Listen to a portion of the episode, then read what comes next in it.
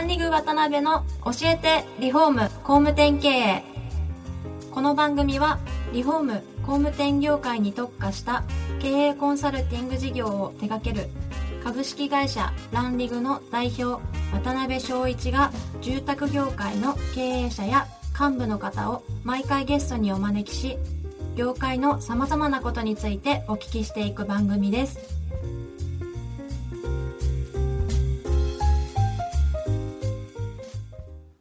皆さんこんにちは。さあ今週も始まりました。ランリグ渡辺の教えてリフォーム工務店経営。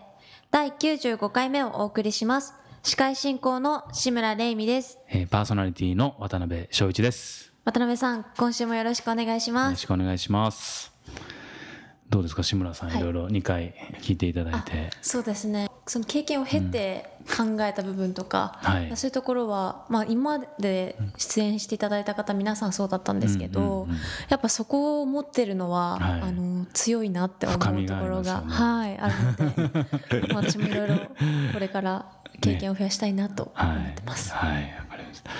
そうですね。で前回はそのガイズカンパニーという会社の創業の部分のお話からお聞きできたんですけど、はい、実際ガイズカンパニーさんってちゃんとこう伸びて利益出されてこられてると思うんですが、はい、そのあたりもちろん同業さんもあると思うんで、うん、何が違うかっていうところって何かあったんですか？差別化戦略というか、はい、そうですね。そのまずは、あの僕たちの仕事ってあの専門工事の仕事なんですね、うんうん、この仕事を大体年商10億ぐらいまでは比較的あのマンパワーで、うん何度かあな営業をしたりとかっていうところで行けたんですけれども、その先の未来を見た時になかなかやはり人材が集まらなかったりとか、仕事はあるけれども人材がいない。なるほど。というものすごい悩み。あと職人さんは集まってくれるけれども今度その管理をする社員も集まらない、でこの話ってまあ、していい話か分かんないんですけど、なかなかこの我々専門工事店っていうところには、最初から建築をやろうと思って、建築や建設業界に興味があって入ってきてる人たちはあまり多くないんですね。なるほどなるほど。そういう人たちっていうのはやはり勉強したりとか、二級建築士を取ろうとかっていうところで、まあそういったあそれこそハウスメーカーさんとかゼネコンさんとかに行くんでしょうけど我々の業界に入ってくる人たちって比較的こう条件があったとか、あそもそものモチベーションはこの業界に来ようっていうモチベーションではやってないんです。そうかもしれないですね。お分かりの通り僕もそうなんで。聞くと大結構そういう人が多いです。なるほどかなり多いんですね、はい、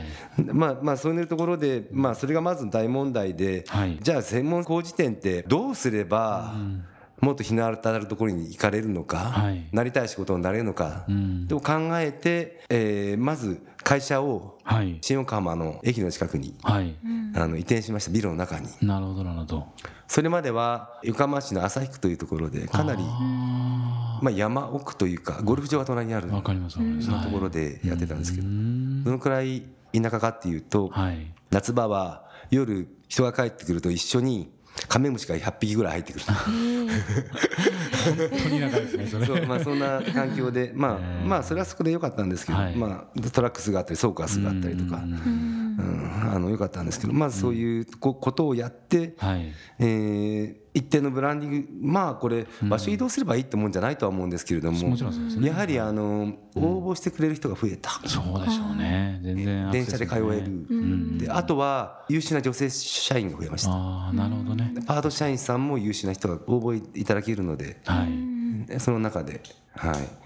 まあそれがやっぱり大きなきっかけ、はいでまあ伸ばしてきたこと、簡単に言うとそんな感じですかね。であとは今大事にしてることとか、まあ、差別化戦略っていうことでお話しさせてもらうとそのまあ、ずっとこの専門工事のブランド価値を向上させるということを考えてやってきていまして、まあ、最近の取り組みとしては人を大事にしようと。人を大事にしようと。まずその人を大事にしなければ多分もう未来がないかなというふうになところを感じたんですね、はい。うん、具体的にはどういうこと実はあの、はい、えー、フレックスタイムああそれ珍しいですよね。多分、うんないんじゃないですかねめったに。そうでしょうね。それを我々の業界で導入することができるか。でどうしてもあの建設業関係はどうしてもブラックなイメージがあったりとかするのをどうして考えたらいいのか。であとはまあこれからまあ衰退産業であることは間違いない。間違いないですよね。でそこを勝ち抜くこととあとはその我々の業界地あとは業界地位だけではなくてもっともっと僕たち自身がちゃんとしなきゃいけないことがいっぱいある、でどうやってこの業種をいいものに変えていくかというとやはり人で。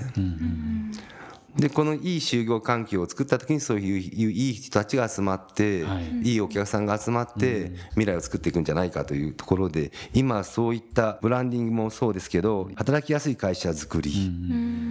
であとは女性ですね、はい、あの社員の3分の1を超えました、まあ、女性が。女性が働きやすい会社づくりができないかというチャレンジ、はい、であとは何しろ残業の少ない会社今ゼロを目指してるんですけどゼロはなかなか難しいかな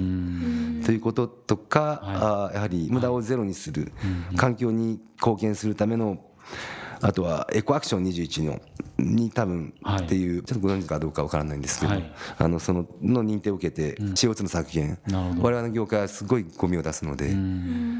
そういったこととか、あとは事業継続計画、遠くの震災があり熊本の震災があり、まあ、建設業の我々っていうのはあんなトラブルがあったら真っ先に動き出さなきゃいけないんだけれども、えその準備ができてなきゃいけないよねっていう、僕たちの会社が動けなくなっちゃったらじゃあ誰が直すんですか？そういうことですよね。壊れたもの、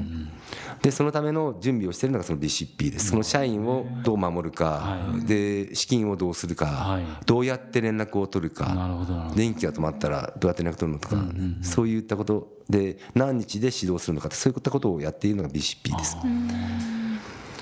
であとはやはりあのご紹介いただいたクラスメンスクールという、はい、あのやっぱ人材育成、うん、でこの高齢化の中で僕たちはガイズカンパニーの取り組みはこのクラスメンスクールを最大限に利用するという、うんうんうん、なるほどなるほど。もう若い人たちを育てるんだ、うんうん。ね、育たなかったりもするんですけど本気で育つ形にしていくしかない、うん、なるほどね。ですから実際にそういう差別化というか会社を運営されていく中で、はい、クラウツメンスクールっていうのは一つの、まあ、価値として立ち上げたわけですよね。そういう教育人を教育するとか。そうですね。はい。クラスメンスクールのきっかけっていうのは実はあの、居酒屋で飲んでた時に出た話だったっていう。そうなんですか。あのそういうスクールの計画を前なんか僕が酔っ払って話してたらしくって、で中本さんやんないのって話になって、じゃあやるわみたいなところで、まあ、正直人材の教育ってとても難しいっていうか一社でやるの難しいんですよ。じゃあお前は教育担当ね、はい、いうような、レベルでしかできてない。じゃあ親方ちょっとよろしくお願いします、こいつに仕事教えといて。で数ヶ月すると、もうやめます。みたいな。マジかよ。みたいなただの指定制度みたいな。ね そうだったんです。なるほどね。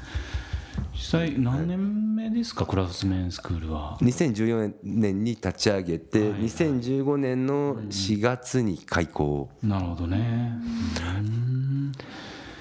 実際もともとは本当にあれですよねその輝ける職人を作っていきたいみたいな思いですよね。そうですね。あの内容から聞かせていただいていいですか？まずは輝ける職人作り、あの職人価値の向上っていうのは、うん、まあ根本的にはハートの中にあったもので、はい、そもそもは一人じゃできないこと、誰もこの建設職人の人材育成に関して嘆くばかり。人が来ても育たない、はい、ただ行動を起こさない、うんうん、具体的に、具体的に行動を起こさない、だから僕も正直言って真っ暗闇で何にも見えない中で、はい、とりあえず立ち上げようというところで始めました、うん、なるほどね。でそのに共感してくれる仲間またあのいろいろとアドバイスをいただけるようなそういった理事構成で始めて、まあいろいろなやりやら何やらいろいろ 飛んできましたが、ね。うん、結果として気づいたことはやはり僕たちは建設職人が輝いていることが重大だ重要なことであると。であとはまず今入職する子たちがあのどれだけ気持ちよくこの場所に入れるか。というのは僕がまあ今から30年前建設業界に入った時の環境というのはまあお金も良かったですしね、お金も良かったというところで続けられることはできたんですけど、はい、今は特別良かないですね、新人の子に最低賃金払うの大変ですから。うん。そうですよね。まあ、そんなところでであとは僕が入職した時に、はい、この仕事って何だかっていう教育を受けてないんですよ。あそもそものとこですよね。そもそも。その頃のモチベーションって裸のうちにこの外壁材を貼ったら全部貼ったらうん十万だよって世界だから頑張るはいはいはいはいでもそのモチベーションじゃね、うん、続かないですよねですからあの今僕は声を大にしてね新しく入ってくる子たちに言うこと、はい、そのスクールの冒頭の挨拶で言うことは、うん、君たちがこれからやる仕事は重要な仕事で、うん、大きな社会か社会貢献活動なんだと、はい、ね、君たちが一生懸命やってこの技術を身につけることによって、はい、そしてしかもお金がもらえる社会貢献なんだよっていう、うん、まずそこですね、僕たちが建築に携わるってことはそういうことなんだよ人の命守る。人風から守る、はい、だから一生懸命やんなきゃいけないんだ。だから今日ここにいるでしょ。だから君たちはこの仕事を知ってくださいぜひ、うん、という話を。僕が30年前聞いてたら僕の人生変わってたかもしれないです、はい、うん確かにね。実際あれですか？何人ぐらいの方が卒業されたんですか？この3年、えー、と実際の10日間の外壁サイディングの講座がこの間、はい6回目が終わっておおよそ60名、はい、ででも延べでいうとでシーリングがこの間初めてやって17名、はい、ででそそうですね、うん、あとあと細かいあの人材育成セミナーとか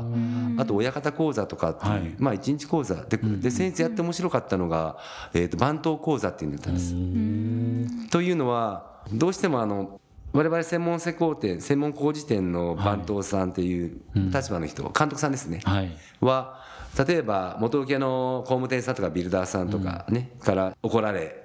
今度職人さんからも怒られみたいな、はいはい、そういう立場で、結構ストレスがたまる仕事らしいと。確かに確かに。ただそれをそのままにしちゃダメでしょ、それをもっといい仕事にみんなで集まって一定のテクニックとかやり方とかのを覚えればもっといい仕事ができるんじゃないかいい仕事っていうか楽な仕事ができるんじゃないのと。スムースに生きがいやりがいのある仕事に変えられるんじゃないのっていう。それはバンド講座ってやります。だからそう人数実際に職人さんを作る講座をで送り出したのはおおよそ80名ぐらいです。なるほどはいこれからもいろんな業種とかプログラムっていうのは増えていく予定ではあるんですかね、はい、はい、これはあのクラスメンスクールの特徴なんですが、はい、僕がこの外壁業界、外装サイディングがメインであと屋根、はい、あの外交。でまあサイディングに関して言えば今関東サイディング事業協同組合というところの理事長職やらせていただいている関係で、ね。はい、えー、すごくコントロールしやすいんですね。なるほど。例えばこのクラスメンスクールっていうのはあの三助会員さんにものすごく助けられてるなるほどなるほど。いろいろ材料を提供いただいたりとかね、はい、してるので。うん、でそういう新しく手を挙げてくれる、はい、それでシーリングの業界の初めての講座が先月、今月行われたっていう。なるほどなるほど。そういう感じになってあとタイルのプレ講座。タイルの本講座も多分今期やれたらいいなとは思うんですけれども。そういう足場講座とか会員さんから声が上がってこれをやりたい。こういうニーズがあるからやりましょうよ。今後のためにこういうプレ講座やりたいとか。そういった声を吸収してでその教科書制作から始めてやっていくんですなるほどね。そういう成り立ちで増えていくんですね。お聞きになってる皆さんの中でも職人さんをね育てていかれたりとか、まあ、若い方入ってきて、えー、教育されたりみたいなところもあると思うんですけど助成金とかももちろん使えるんですよね？はい、助成金使えます。すね、あのこれは、えっ、ー、と専任の社労士の先生、えー、で、うん、えっ、ー、とまあまあ、どこまで話していいかっていうのはあるんですけれども、例えば同じ仕事をしていて、その例えば厚労省の助成金を申請するにあたっては、その申請の、えプログラムを作るのは結構大変なんですね。そうですよね。だからそのプログラムに関しては同じ研修をするので、みんな同じものを作ればなるほど。申請の方が、まあ、すごく今のところ全く取れている状況。で、その先日の社労士さんがいるので、かなり強いですね。なるほどなるほどその費用かなり相当安い講座になります。はい、なるほど。わかりました。まあ、ぜひあの視聴者の皆さんの中でも対象者がいらっしゃれば、クラウツメンスクールのホームページにいろいろ載ってるんですよね。はい、はい、ご覧いただけたらと思います。はい。